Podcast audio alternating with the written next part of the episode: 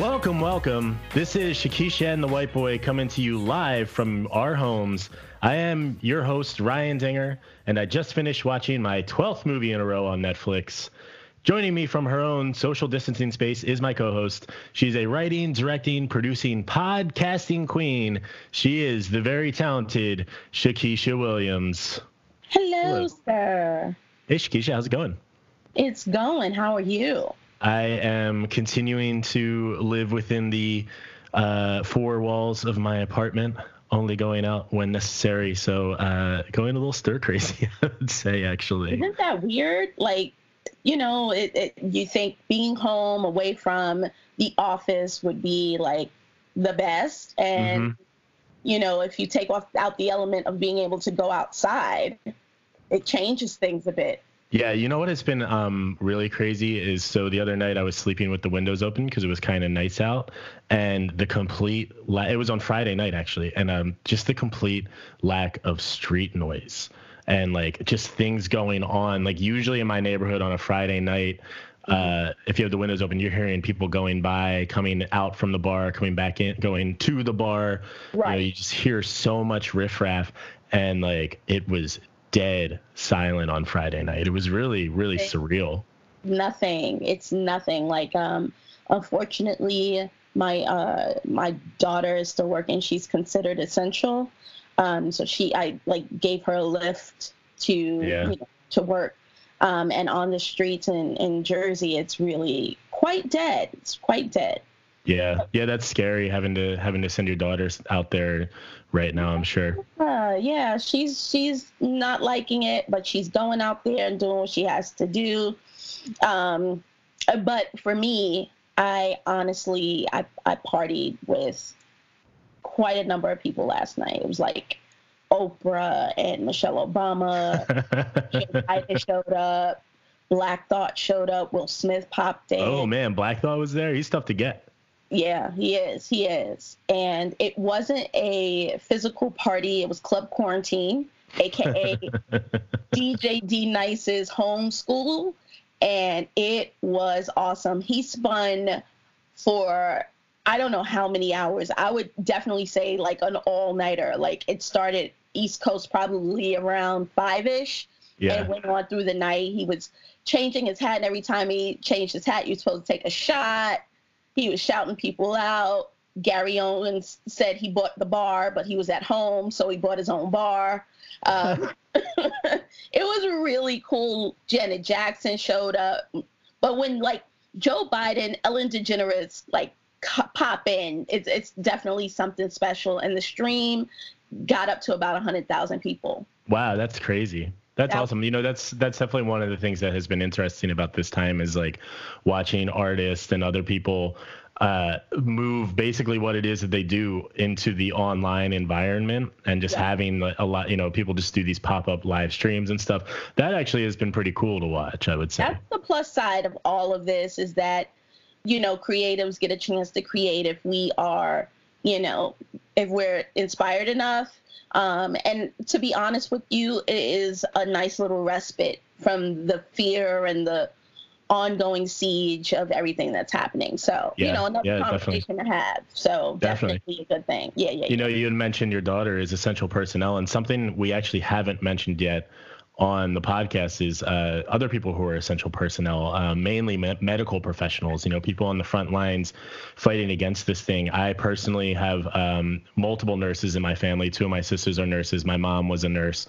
Um, my sisters are active in hospitals now, so mm. you worry about you know what's going to happen there as this thing continues to grow and um, as hospitals and other medical facilities begin to become overwhelmed by it? It's really nerve wracking but i was reading you know uh, the global giving council is a or i'm sorry the organizational global giving is doing a coronavirus relief fund.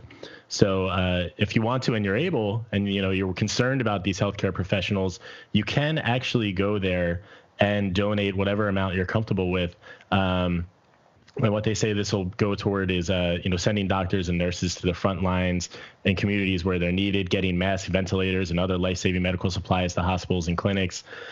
essential items to struggling families. So, you know, if you're looking for a way to help and you're feeling powerless right now, that's one way you could do it. Global Giving, their uh, corona, coronavirus relief fund. So that's one thing going on. You know, and there was a I saw something online. Christian Siriano, who is a designer with his claim to fame, not only being just about every red carpet, but also Project Runway winner uh, many moons ago, and he's actually begun making masks and is reached and has reached out to the FDA. He was like, we reached out to the FDA, stay tuned because we, you know, if we can help in any way and being that New York is really, you know, kind of it's it's not a lot of supplies left. Yeah, yeah, it's it's a and yeah nerve wracking time for sure. And you know, with everything going on in the world, Keisha, it's easy to forget that there actually is an election coming up in November. Oh yeah, um, right. That's right. right. It's kind of in the back of the, in the recesses of the mind right now. Last but you know, about yeah. Yeah, but you know, you know, no matter what happens in this election, it's going to come under some scrutiny, and that's because of one simple fact, and that is voting is still incredibly difficult for many people here in the U.S. So today, Shakesha, you and I are going to be discussing voting rights and some of the many tools and systems in place that prevent many American citizens from truly having their God-given right to vote. It's a conversation you and I wanted to have for a long time, and uh, what better time than now, as they say. Absolutely. But before we get into all that, uh, let's let's see all about um some bullshit going on. How about that? let's do it. All right, it's time for WTF. What? Fuck. What the fuck? What the fuck, Richard? What the fuck? WTF. Shakesha, today we're talking about a case of some white fragility. Uh, so listener, um, this is actually a little bit of an older story now, but uh, Bea Dixon, the founder and CEO of the Honey Pot, did an ad with Target. Uh, she's a black woman, and uh, Target did an ad with her for Black History Month. And um, well, let's just play the ad now, and then um, we can take a look at uh, some of the response to what this ad has been. So let's listen to it. My name is Beatrice Dixon. I'm the founder of the Honey Pot. In the beginning, it wasn't easy to like start this company, and there was a lot of times that it almost didn't happen. If Target didn't take the chance on us, we wouldn't be in all the retailers that we're in today. But what's really dope is they helped us with the product line, the packaging. It really like changed my life. The reason why it's so important for Honey Pot to do well is so the next black girl that comes up with a great idea, she could have a better opportunity. That means a lot to me. Okay, there you have it. Uh, pretty non-offensive, you would say, right, Shakesha? Uh, yes. Um, would like to point out that February was Black History Month. Um, Target in store had an an entire Black History section featuring um, uh, books by Black authors, cosmetics by Black lines, um, some, um, I guess, uh, inspirational T-shirts and everything from journals to pens to just everything that they already carry. And Honey Pot was a part of that. Um, and in the um, commercial, as everyone heard, um, she she the owner Bea is it Bea Dixon? Bea Dixon, yep.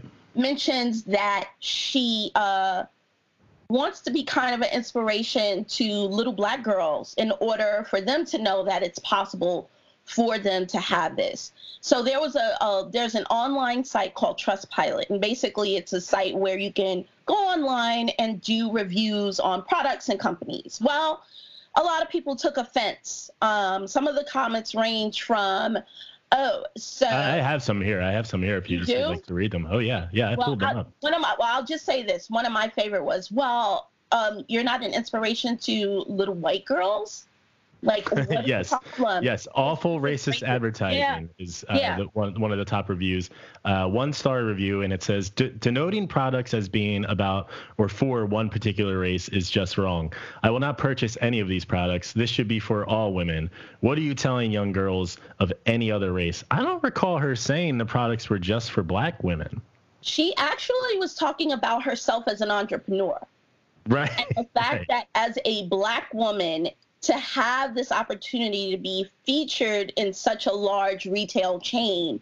She would like to be an inspiration to someone else who's like her. She wasn't like the the product itself. I didn't even know a black woman owned the product, uh, like was the CEO or creator. Mm-hmm. Unlike Carol's daughter, where that brand was, and I'm not saying that Honey Pot doesn't take that stance, but Carol's daughter, um, which is a hair uh, product line, is specifically had was specifically created with the idea of ethnic hair in mind. All kinds mm-hmm. of ethnic hair, but ethnic hair indeed, or like a, a shade but moisture, or those kinds of things where it's it started with like a black line. I didn't I never saw honey pot as a black line, so it was a very interesting take. And what I often find, I don't know if it's willful willful ignorance or if it's just the idea of, you know, you're clutching your pearls before you even realize what you're clutching your pearls about. So easily offended. That's that's my yes, yeah. my way. So I'm reading. So uh, this one is is uh, something, and it's a one star review again. And guys, there were like dozens of these reviews after this ad aired. This very uh, non-offensive. I mean, just like your run-of-the-mill bottle ad. You know, it wasn't as if it was like like I don't know. It didn't stand out to me as even being like a particularly uh, abnormal commercial. You know, it's just your standard what you see. But this, yeah. so this other one-star review says, "I received a bottle of one of the honey." I received a bottle of one of the honey pot cleansers in my bump box subscription my husband bought for me during my pregnancy. I thought the product was just all right. So already throwing a little shade. Then I saw the commercial where the founder of the company stated that it's to empower black women, not all women, only black women. It made me feel that the company is not only racist, but small minded and not worth purchasing. I will tell all my friends and anyone who asks that the products are not worth purchasing. Very disappointed in the company and founder. Can you believe this? Like, I, I, did we not hear the same ad as these people? that's, that's well, let's just let's just be all the way clear. Race is a construct of by design from a very American or Western, I won't even say American because they were English when they first arrived, um, from a very Western standpoint. Um, and the fact is that black business owners have been shitted on far longer than any other group. I know white women tend to feel, and and rightly so, rightly so. I don't want to take anything away from the struggle of being a woman because I myself am a woman and I mm-hmm. understand mm-hmm. that struggle. But being a black woman, we're always kind of runners up the last place in the, in the game of life, yes. um, especially from a very finan- from a financial standpoint. So the fact that this woman is saying that Target gave her a shot you know, with all the odds stacked against her and how she started in her kitchen and how she created these products and how many times she almost stop, stopped and how many times it almost didn't happen. That was a part of the commercial too. But no one wants to see that. No, um, the last three seconds where she goes, "I hope I can inspire young black girls." Right? That's literally it's like takeaway. Like we can go. it's like five percent of the ad. Like we can go see Crazy Rich Asians, you know, but we or you can watch Duck Dynasty, where it's a it's a very specific kind of people. but if a yes. black says, I just want to be an inspiration to little black girls who see me and think, you know, maybe they can do it too. Like, get out of here. Like, I don't even have a response for it. It's it's it's dumb.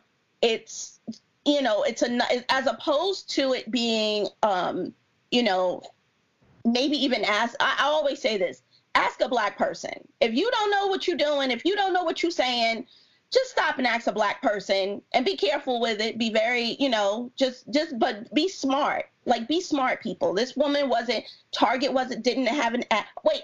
And this is the wonderful thing. There there's a, a silver lining to all of this. Her sales tripled. All I right? did see that. Yes. Tripled. So for everyone who was like, "Oh my god, oh my god," who was mm-hmm. taken aback, fuck y'all because she still made her money. That's right. And I'm literally sipping tea on that one. What? Fuck. What the fuck? What the fuck? What the fuck, Richard? What the fuck? You know, yeah, I think you're right. Good for Bea Dixon for for getting her money at least, because uh, and I think that is important to say that. Um, she did get a lot of support for the ad too, so it's not Absolutely. all bad. It's not, Nope, it's not all bad. It was just crazy that there was that much vitriol going toward her for being like, I want to be an inspiration for young girls who are like me. Right. the, the horror, the horror. My goodness, wanting to inspire.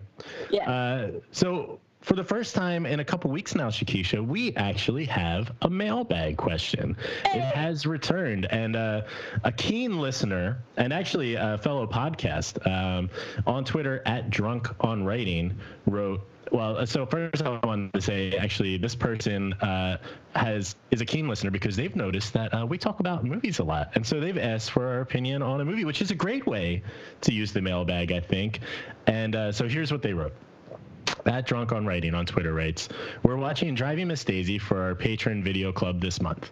We'd be interested in hearing your views on the film. So when this came in, Shakesha, I had actually never seen Driving Miss Daisy. Lucky for me, it's available on Netflix right now. And guys, if you would like to watch and never seen it and would like to watch it while you're confined, it is available for, you know, as of the date of this episode. So I had never seen it before. I watched it yesterday. I have some thoughts. Uh, you said you had seen it before. So I have. when did I- you first see it? Uh, probably close to when it was released back in the late 80s. Yeah, Uh, 1989, I believe was the yeah. Uh, Like 80, uh, no, it was um 80, uh, 88. Um, it won an Oscar in 1989. Okay. Yeah. So you saw it when it first came out. No, what did you right, think? no, you're right. It was released in 89. My bad. Yep, you were right. so yep. 1989. Uh, what did you think when you first saw it? Um, so I actually it was it was a really well done film. Um, growing up and the college experience and learning more about the uh, tropes in cinema, particularly when it comes to black and white interactions, Mhm. uh, black people and white people interacting with one another, I began to see how it would be problematic um, for a lot of people. Um, Spike Lee even said, when driving motherf- Miss Motherfucking Daisy won Best Picture, that hurt. yeah. But no one's talking about driving Miss Daisy now because Yeah, that right. year, uh, Do the Right Thing came out and was also nominated for an Oscar. Gotcha. And Miss Daisy beat Do the Right Thing. Have you seen Driving Miss Daisy since it, you know you saw it when Yeah. it first came out? Or Yeah, it's, it's it's one of those things that'll come on. Um, uh, what is it? Turner? Was it TMC? Yeah, Turner Movie Classics. Yeah, yeah. So come on TMC sometimes. Like early on, it was a you know WPIX 11, which is our side station, which is a CW station now, but Mhm. you know on a five o'clock in the afternoon on a Saturday. So I've seen it probably a total of three or four times.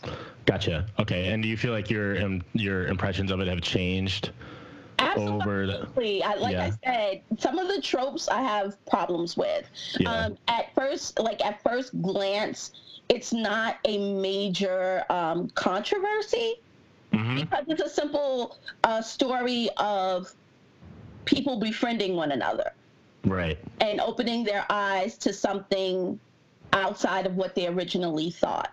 hmm Yeah. Um, uh, yeah. So uh, I watched it for the first time yesterday, um, and I had a few thoughts. First of all, I didn't know Morgan Freeman was legally allowed to do movies where he's not the narrator. That was weird to me. Uh, you know, I was like, "Where's the narration, Morgan? What's going on?" But his character, uh, he kind of he felt very hokey to me early on, um, almost like a caricature of a of a southern black man. You know, he he sort of reminded me of like a Key and Peele character. Actually, like it seemed as if the director was behind the camera, like. Be more black. Can, can you give me a little bit more black? That's what it felt like. Yeah. Um, and then Miss Daisy, she's like a, a real pill. Uh, and guys, uh, there's going to be some spoilers here. So if you haven't seen this, it's been like, Fast forward. it's been uh, over 30 years. Maybe you should get on that. But uh, yes, if you if you don't want any spoilers, please skip ahead at this point. But so yeah, Miss Daisy, uh, she gives me real. I speak to your. Can I speak to your manager? Energy. You know, she's like that woman.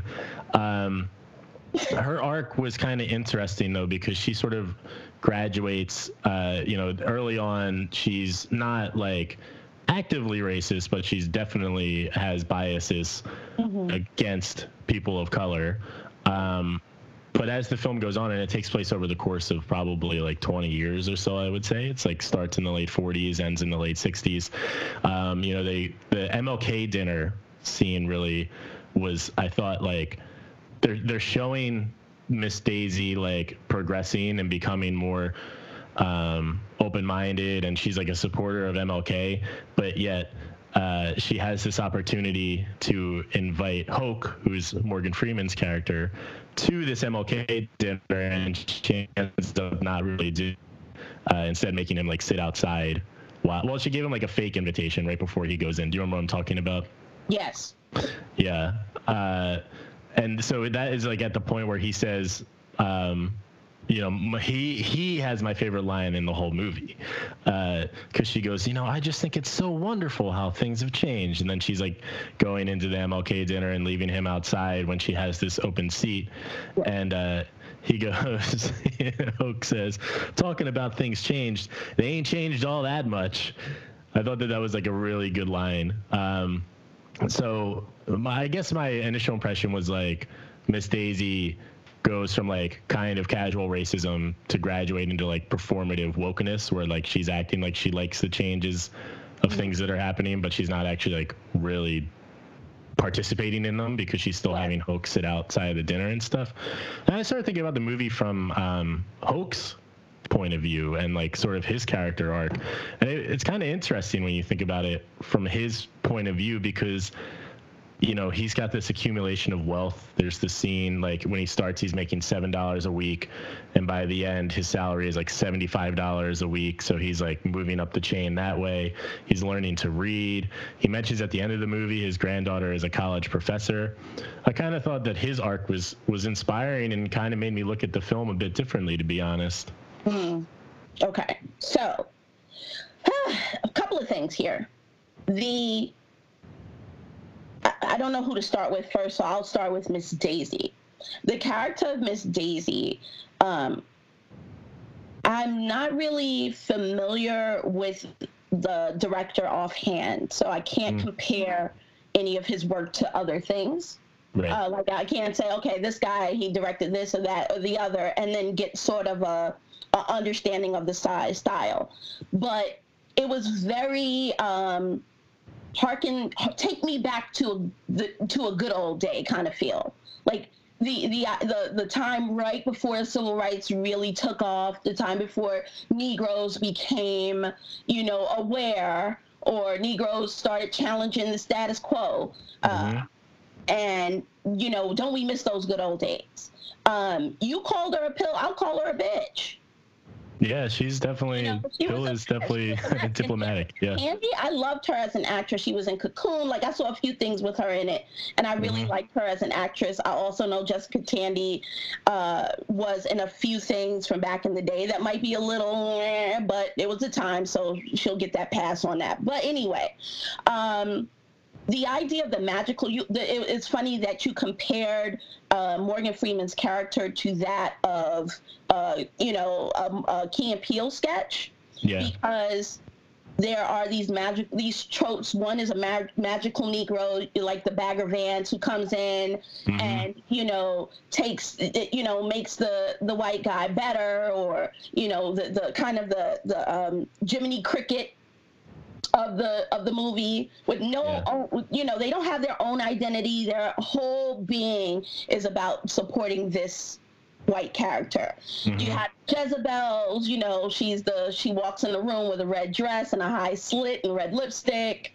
Uh sometimes you have the uh uh the mammy and there are versions of that through the through the times like it's not the same as when hattie mcdaniels played the maid in gone with the wind but you'll find that the trope still kind of plays itself out Right. um, and with the morgan freeman character you see that this you know this central figure who is noble you know in, in in in spite of all of the things that he is facing and in spite of this bitch boss who's an asshole and Yeah. won't you know doesn't see him as a person doesn't respect him as a, a peer You know, she's he's she's Miss Daisy, he's Hoke.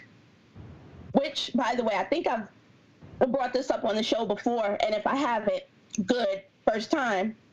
I'm not repeating myself yet. My grandmother grew up where her grandmother worked for white people.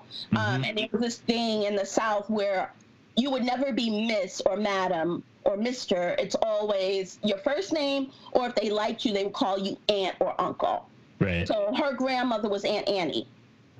Um, so they rather for you to be family than for you to be an individual, you know, who deserves respect. And I and I likened the character of Morgan Freeman to the character, um, and I haven't seen it, but sort of the Green Book character where, in the face of this white person with all this anger and all of this stuff coming at the person, they're still, you know, they're still holding their themselves high and above, and that brings that white character over, you know, to to being a better person. So, Mhm. black person is there centrally to redeem the white Yes. character Yes. you know, like, yeah, she's a racist, but look, by the end, she has Alzheimer's and only remembers Hoke. hmm like, it's Yeah, a yeah. Thing. Yeah, so something I thought about, you know, I did I did think Hoke had kind of an interesting arc, but one of my impressions at the end of the film was I had mentioned, you know, it said that his granddaughter uh, is a college professor, and you're like, he has a granddaughter? He has Right. children? right. Yeah, like you never you never met his family or anything about him outside of you know his service to Miss Daisy. Uh, it's funny you mentioned Green Book because uh, that's actually on our list to watch for next week. I have seen it. Um, I haven't seen it yet. I, dedicated listener William Jensen wrote in and uh, is asking us to discuss Green Book in response to this conversation. He saw uh, that Drunk on Writing, uh, a podcast, by the way, guys, if you want to listen to it. Um, asked us about driving Miss Daisy, and he mentioned Green Book, so we'll discuss that one next week. But yeah. Yeah, I did see, uh, I did get the impression, or you know, at the end, I had that thought of like, where was Hoke's background? You know, you're talking about his grand, his granddaughter is a college professor. You're like, you've never even seen this, but you've never even seen his kids or his wife. So Yeah, so one of the so one of the driving tropes of driving Miss Daisy is the white savior trope, um, which again doesn't provide any kind of humanity. It's again, it's a it's a caricature. It's a portion of what you know. There's the good Negro, and that's what Hoke represents, the good Negro. And it's not a disrespect to people who had to live and make money in the service industry, whether they were maids or porters or butlers or anyone at the time, because they did what they had to do within the framework that they could work in. Um, so that that's not a disrespect to those who had to live, but we know for a fact that those people didn't blindly, you know, save white people from. So that's that's my problem with driving Miss Daisy. fair enough, fair enough. I uh, I thought it was all right. Like not in terms of just like quality of film. I was like, all right, whatever. Like I wasn't blown away by. it. Oh, it had a full on. Yeah. It was. It was. It was. But th- those are No, I, the. Yeah, yeah, and I, I could see those. Like I said, as I was watching, I would definitely. Uh, I didn't think that Miss Daisy. I didn't even really think that Miss Daisy was really redeemed that much because, like you said, at the end she's got Alzheimer's and all she remembers is that like Hoke was her best friend, and you're like, well, that's that's nice, but her brain's completely damaged, like 'cause she's deteriorated away into nothing. So like, and and when she had a chance to really have a like redemptive moment at the MLK dinner she Yeah. totally passes on it, you know. So, Yeah. so uh, thank you at Drunk on Writing for uh, sending in that question, guys. If you'd like to hear us discuss something, you can send it to us at Shakesha and the White Boy at gmail.com. Moving on now, we're getting into some heavy boots conversations, which is a kind of a vibe here on this podcast, I would say. Every once in a blue. So, uh, you know, Shakesha, I think given how the Democratic primary has gone, um, there is, and maybe you'll agree with this, there's a, a desire, I think, among the people for some substantial systemic change in how the U.S. elects its president. But there are issues in uh, voting in the United States, even outside of the presidency.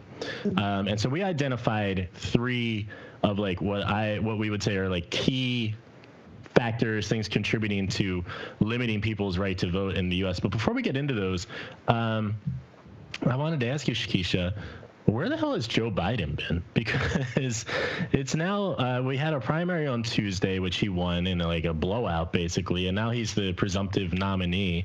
We're going through a national crisis right now, and he hasn't made a public appearance. Except you're saying he was on the stream that you were on last night, but outside of that, he hasn't made an official public appearance in nearly a week now.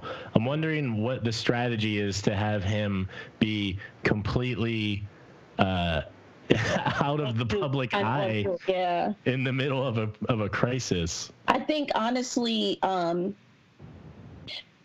you know, so many times throughout my years, I've seen politicians uh, utilize, you know, whether it be 9 11 or the Iraq War or what was the war? Was Iraq or Iran the war with um, George Bush the first?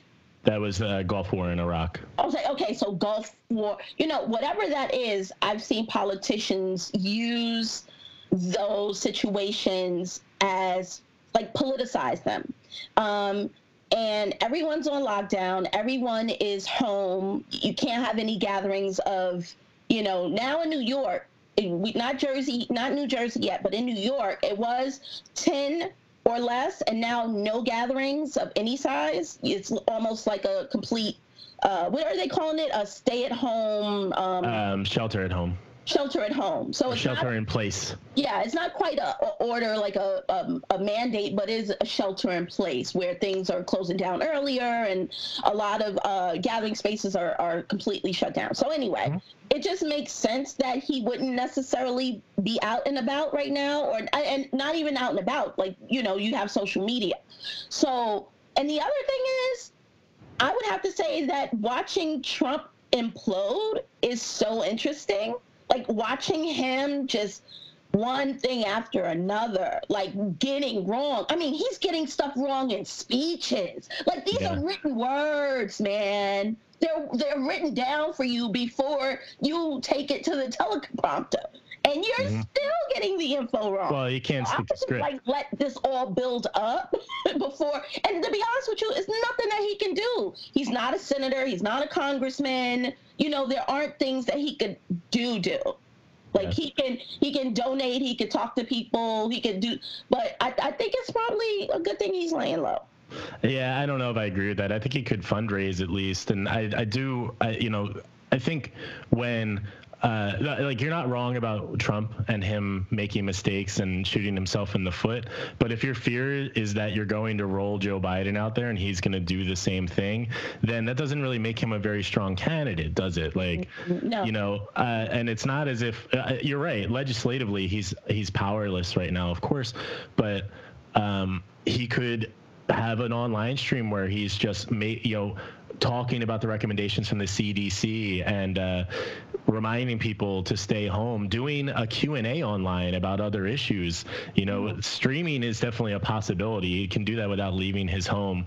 So it worries me i think uh, Okay. at, at a moment where we're in deep crisis. And if your goal is to eliminate he who shall not be named uh, in November, these are the moments where you need to have someone starting to show that they can lead, right? And you don't lead by being out of the public eye for a week when you're the presumptive nominee to run against the president, you know? Well, has, has Bernie officially pulled out? He has not. No, Bernie has been in the public eye, actually. He, he hasn't held any campaign events, of course, but um, he did a live stream on Saturday night. Um, he's also trying to fundraise uh, for um, the Red Cross and like sending, uh, you know, just trying to organize people to respond to this this uh, this crisis that we're going Yeah. through. You know, So I'm on. So I'm on Twitter, the Twitter page for Joe Biden, and he's pretty. Um, you know, we haven't seen him, but we are seeing like his latest tweet. Uh, today is what the 21st or the 22nd. Uh, yeah, 22nd, I believe.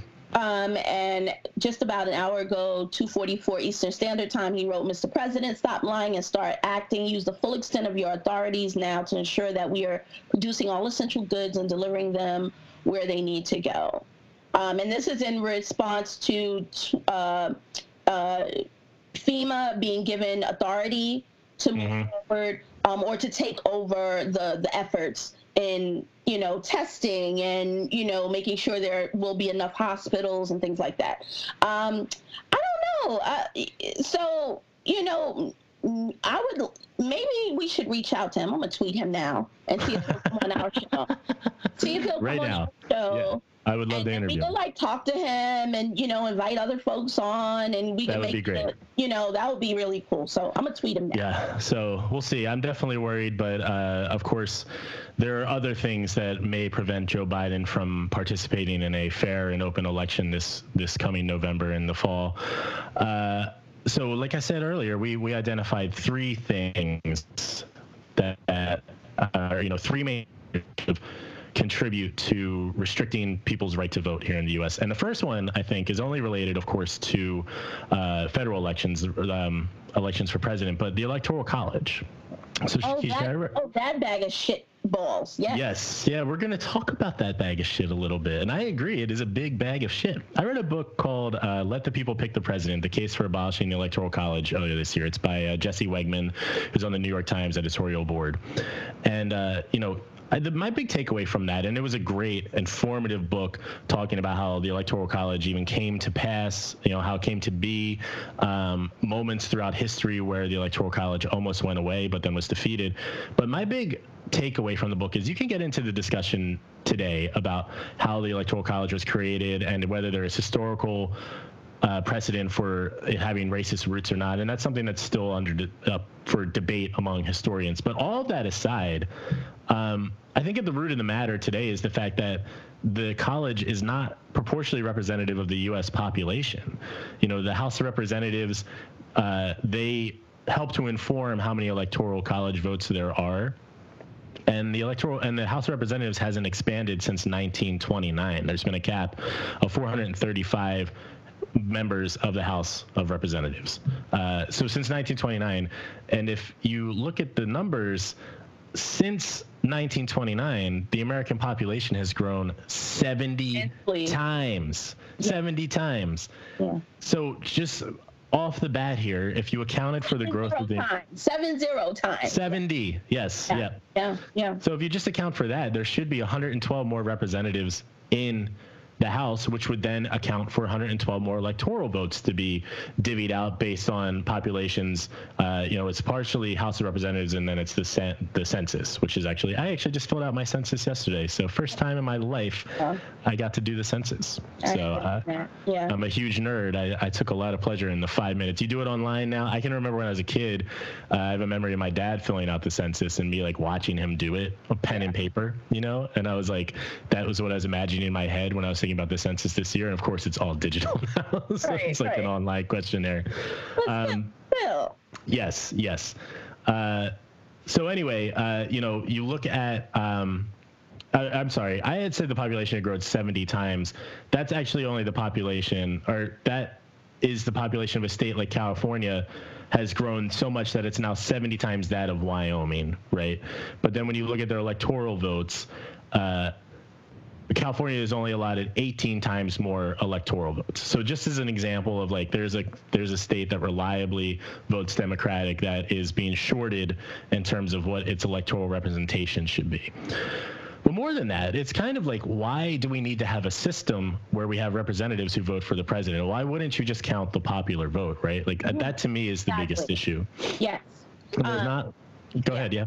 Yeah, no, honestly, that the fact is, and and unfortunately, the United States, in so many ways, are not willing to change with the times, update. The reason we have amendments are for these very reasons. The reasons why we have a Congress and a Senate is to reevaluate laws and um, and standards of practice to meet the times. Um, so it's something that can be done. Um, I just feel that no one really understands that it can be changed. Yeah, I mean it's it's definitely it wouldn't be easy, but it can be changed. I do want to note the population has grown three times. The U.S. population has grown three times the size it was in 1929. Uh, But the but but the growth has not been proportional across all states, right? California is now 70 times more people than Wyoming. That was the point I was trying to make before. Yeah. Often the like argument you hear for the electoral college from people um, is that it protects smaller states in a presidential election because it forces presidents or presidential candidates to campaign to smaller states. But that's not actually true when you look at the numbers because 12 of the 13 smallest states in the nation reliably vote for one party or another. So they're not swing states. So they actually get ignored more than a swing state would in an election. So And if I I'm just- in New York or if I'm in, you know, New Jersey or I'm in California or Florida and I'm a person of color, um, that doesn't represent my existence. You know, I take a train to work. You know, my my you know MTA sucks and needs money and needs new roads and you know fix and bridges fixed. What where someone in Wyoming or you know any of the the middle you know I, I Iowa or any of those smaller states don't necessarily have the same issues that I have. So mhm. it doesn't reflect America as a whole. It's a very small view of, of American life today. Yeah, and so the the idea is that like you know if if we did away with the electoral college, New York and California would decide every election. Well, that's not actually true because those two states only still account for like 15% of the population, for one thing. But Yeah. it, states don't vote. It's people who vote. The people across the country would be the ones determining the president. It's Right. silly to be like California would decide. The people of the entire nation would decide. Your vote in Wyoming would count as much as someone's vote in California. The thing that I think like what you just said, I live in New York State, of course. New York State reliably votes Democrat, although it hasn't always done that, but it does over the last few decades. Uh, I feel like my vote doesn't count really at all. I've said to people, like, if I don't vote for president this year, it's not going to matter because whoever the Democratic nominee is, is going to win my state. Like, if I did a protest vote, and I'm not saying that I'm going to do that, but if I did, if I left that blank and just voted down ballot, my my mentality there is, well, what does it matter? The the And Joe yeah. Biden, if he's the nominee, is going to win New York anyway. So what the hell does it matter whether I vote or not? And in And all honesty, you have every right to feel that way because mm-hmm. of the electoral college. Exactly. And the it- thing that It doesn't inspire the pe- people to get off their butts and go to the to the polls because someone's saying, "Well, why am I voting?" You know, it doesn't matter. Like I have to go be a citizen in one of these smaller Midwestern states in order to even have a, real say so. Hmm Yeah, it disincentivizes voting for sure. Uh, something I, I realized when I was doing my research yesterday in preparation for the episode is if you're a 50 year old black person, a, a black Democrat living in Alabama, your vote for president has effectively never been counted because of the winner take all rule of the Electoral College. Alabama always votes for the Republican nominee. So if you're voting Democrat there, your vote literally never counts. So what reason do you feel like you have to vote? Yeah. Um, so that's the first one, and of course that's a big problem to to solve. But it's one of the things that we need to start talking about if we truly want to have free and open elections here. We need to start having these conversations about these systems and these tools in place that prevent us from from achieving this goal. And the other one that we talked. Second, Ryan, before Yeah, you sure, go ahead. on. Hey, hey guys, enough with the partying. You know I'm back here doing the podcast. Calm down. All right, back to you, Ryan. We're gonna have to cut Like, my husband is singing old, like I don't know if it's Teddy Pendergrass or like he's getting into it. And I told these Neanderthals to calm down while I'm doing the podcast. Teddy Pendergrass. That's some uh, sexy shit there. You know, he used to have. Can't sing Teddy the way Teddy sings. Do you know? Uh, do you know he used to have? problem with the with the stay at home quarantine. All right, that was my little rant. Anyway, Should we should we keep that in? please do.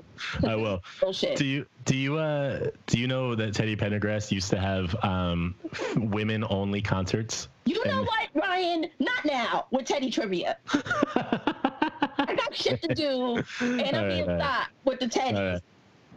Fair enough. Fair enough. You're in mom 100% hardcore mom mode right now. So uh, one of the other things that is preventing us from having these free and open elections that we're talking about is uh, voter ID laws, long wait times, and no national election holiday. And the issue, you know, with the electoral college, the issue is that, that it disincentivizes voting because you feel that your vote doesn't count. The thing with voter ID laws, long wait times, and no national election is it disincentivizes voting because it makes it very, very difficult to vote. Yeah. Um, Shakesha, I'm sure that you've experienced long vote times uh, because t- or long wait times because typically these and uh, you know these are inherently racist policies because they always affect inner city locations, people, pe- places where there is a concentration of black people, black and brown people, rather than white suburbs, right? Yeah. Have you experienced long wait times when you've tried to vote before? Um. So, so up until recently, I had sort of a nine to five, so I would always either go earlier, and a lot of um, employers give their, you know, like a delayed uh, coming in time Yeah, to the sure. office, That's or right. you know, you can leave just a little bit early. I've never really, I've always gone when I know that the crowds aren't going to be at their best. Like I'm always there when it's just like a trickle, Gotcha. um, either at the very end of the night or the very beginning of the day. What I will say though is it's very interesting how a lot of states now.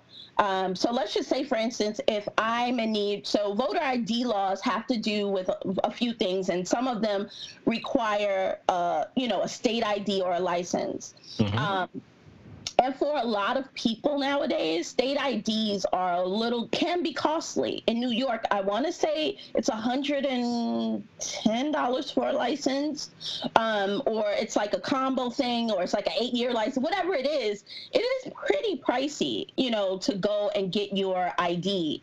yeah. Um, which can, you know, you can get a, a ID like a um, what do you call it? If you get Medicaid or some sort of uh, state uh, financed assistance, you could get one of those cards, but an actual ID card could mean that a lot of people are no longer able to go vote. Mm-hmm.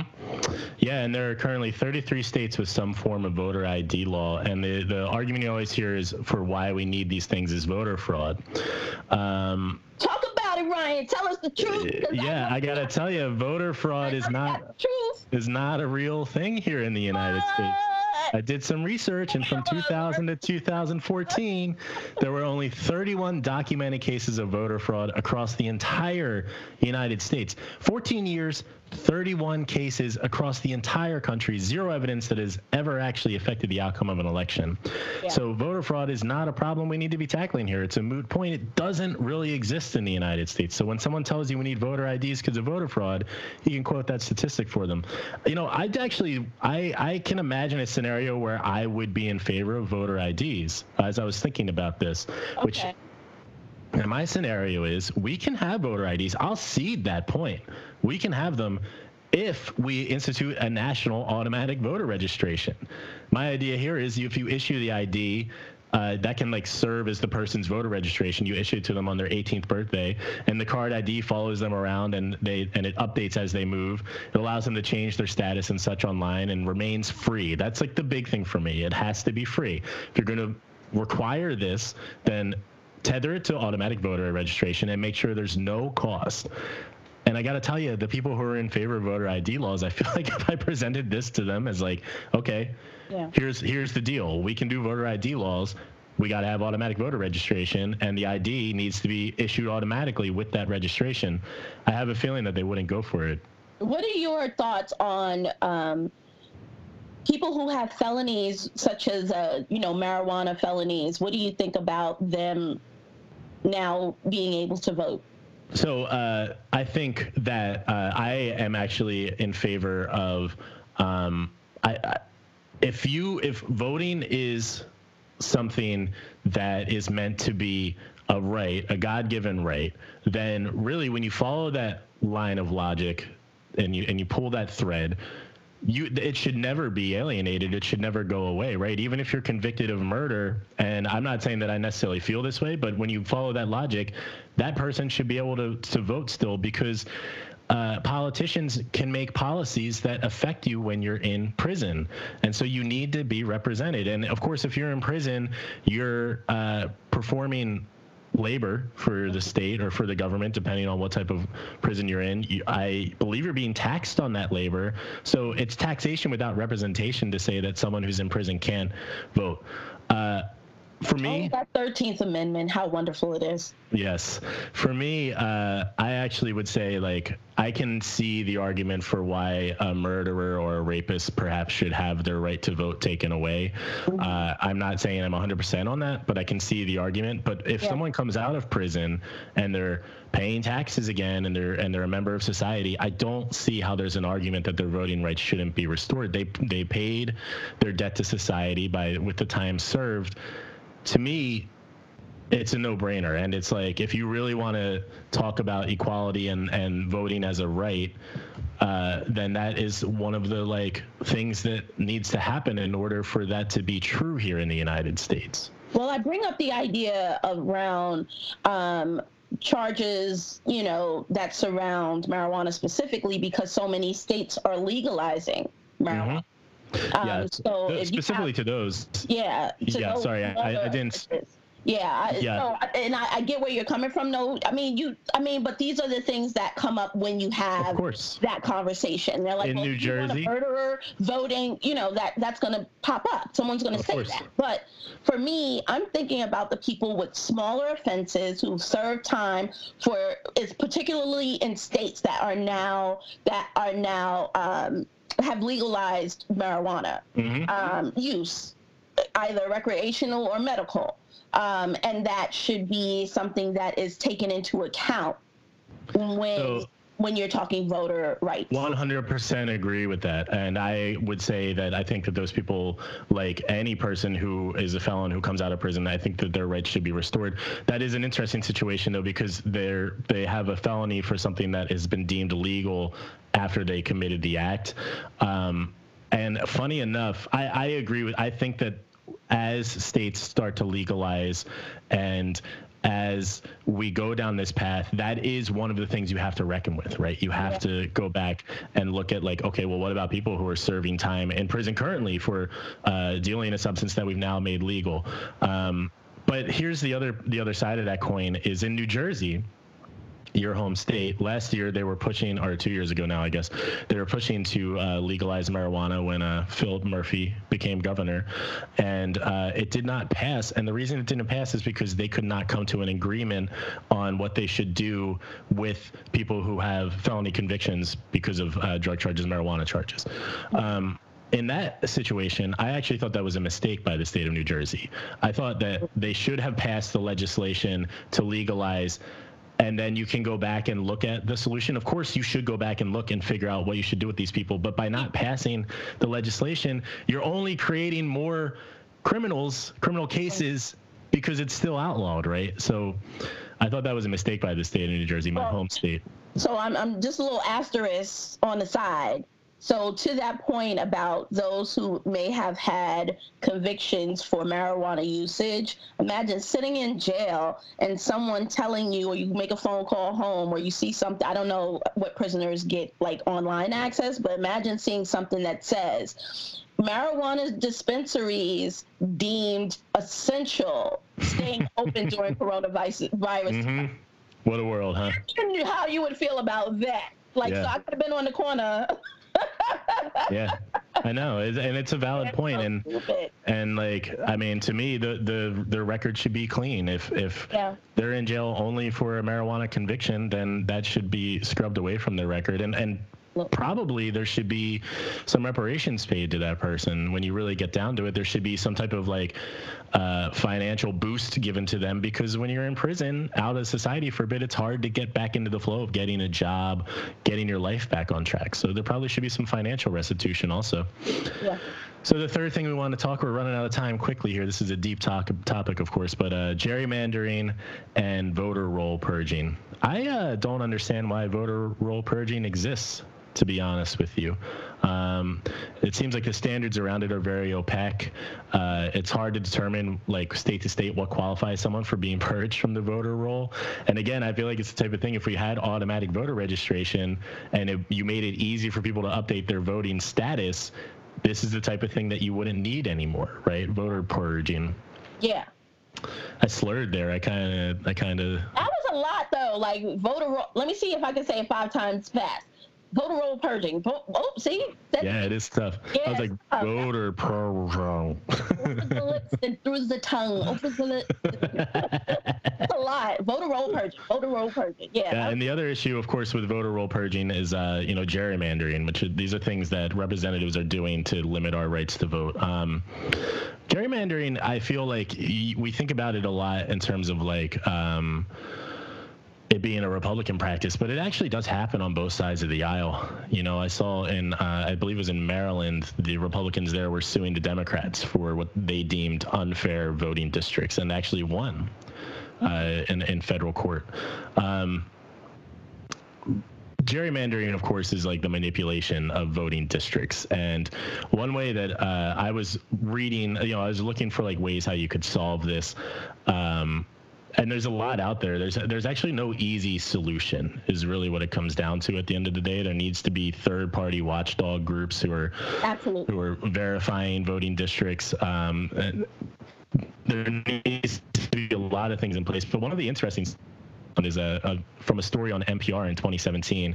And it said uh, mathematicians like Tufts University's Moon Duchin think that besides looking at the numerical distributions in voting districts, another key to detecting gerrymandering may lie in geometry. Duchin is searching for new ideas of what kinds of district shapes make for fair maps. For instance, by drawing lines across the state based on population density and then folding along those lines as if the state were a piece of origami, she's exploring whether gerrymandering may be revealed by the curvature of the resulting shape. I thought that was really interesting. Math could potentially be what saves us from gerrymandering. What do you think about that? Um, I think the only issue is that the dividing lines are happening for a lot of other reasons. The districting of of voting, the voting district, and I do I do understand that voting districts are different from counties or other style because in New York there are districts. So I understand voting districts are a little bit different from uh, districts districts. However, um, the issue is so uh, if I live in a uh, a neighborhood that is a certain um, I'm, I'm gonna make it short because we've already talked about this at, at nauseum. So to shortly put it, I feel that people will believe that the realigning of districting will roll over into other areas of life,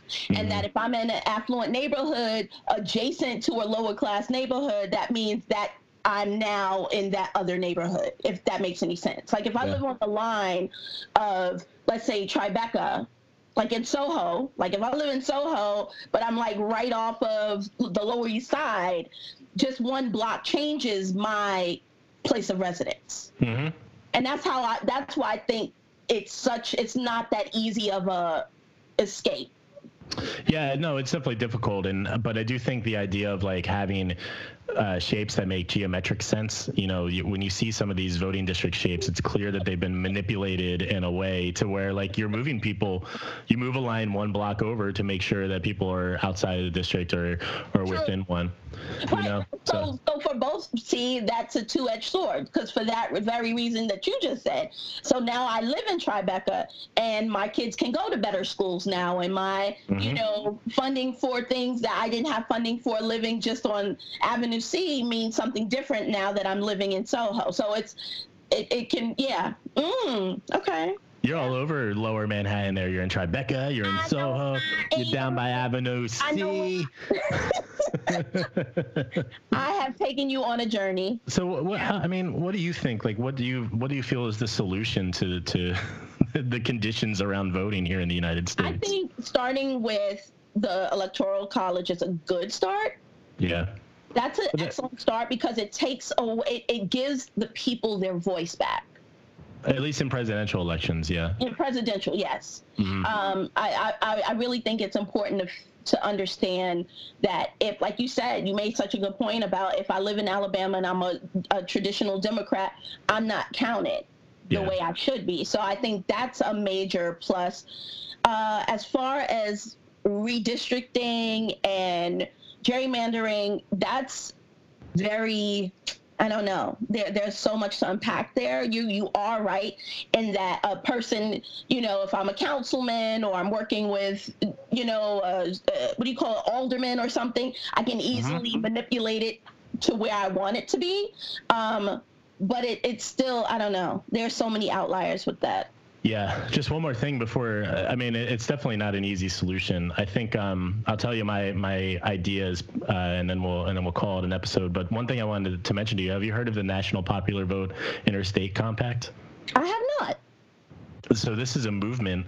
Uh, of, it's a compact between states, where states basically agree to send all of their electoral college votes to whoever wins the national vote or the, the popular vote in a presidential election. So oh. um, there are currently, I'm looking now to see how many states are uh, currently doing this 1, 2, 3, 4, 5, 6, 7, 8, 9, 10, 11, 12, 13, 14, 15, 16 states right now who have who agreed to this compact.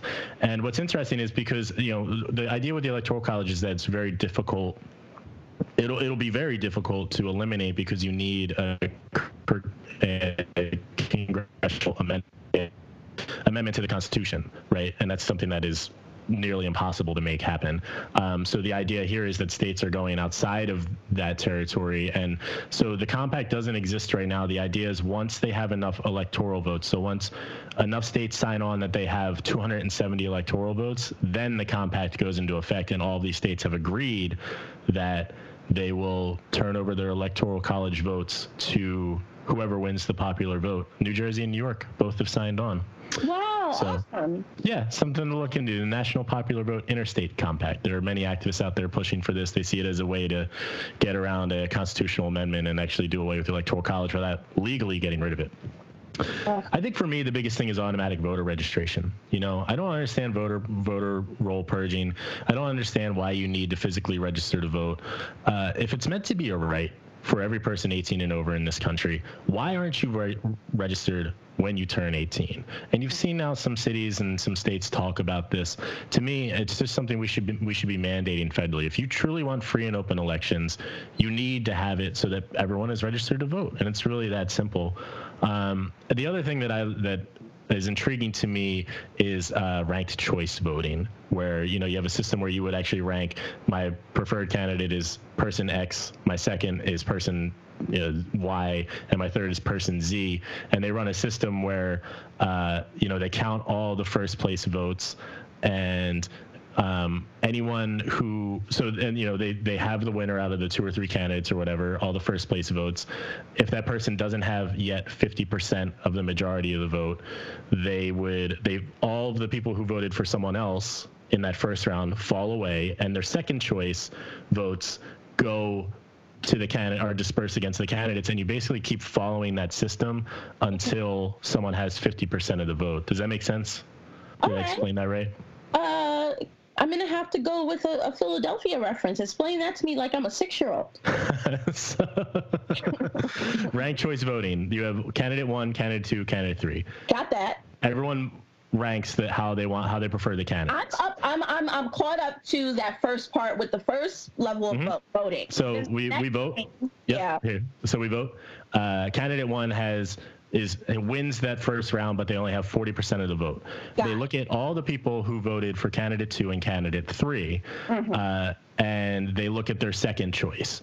And all of the second choice votes go now to whoever is remaining. So like if, Oh, got it. Got it. Okay. And they keep doing that. It keeps going until one candidate reaches a 50% majority. Um, so it would actually allow for like third parties to have a chance to actually okay, compete yes, in elections yes. and stuff. So All right. I understand. Kind of interesting. Ranked choice voting. Yeah. yeah. And it's so, uh, from just like the Democrat Republican, it, it kind of definitely opens up the field. Understood. Okay. Yeah, exactly. Yeah. So, all right well, that's that. On a, I, I feel like we we probably solved the issue. You know, it's not that big of one here in the United States. So. that's what we're here to do: make magic, people.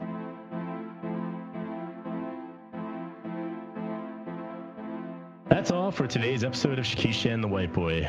Listener, do you have an opinion on voting rights or a solution to the problems preventing truly free elections from happening here in the U.S. or abroad?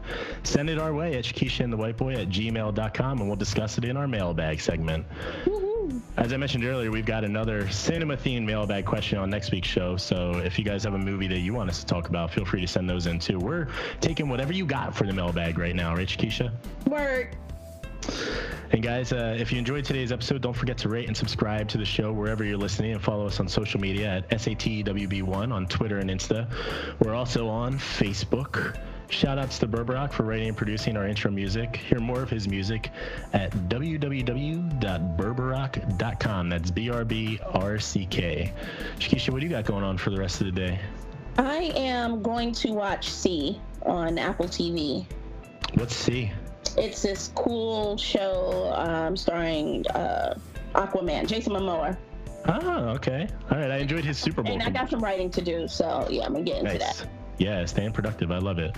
Yeah. Well, I thought it was a good episode today talking about voter rights. What do you think of the conversation? I think you schooled everybody, including me. Gave them something to think about. Yeah, well, uh, we're we're here to do a joint schooling of the audience. I feel like. Yeah, yeah, yeah. Sometimes I, sometimes you do, and that's just how it goes. All right, guys. Until next time. Bye.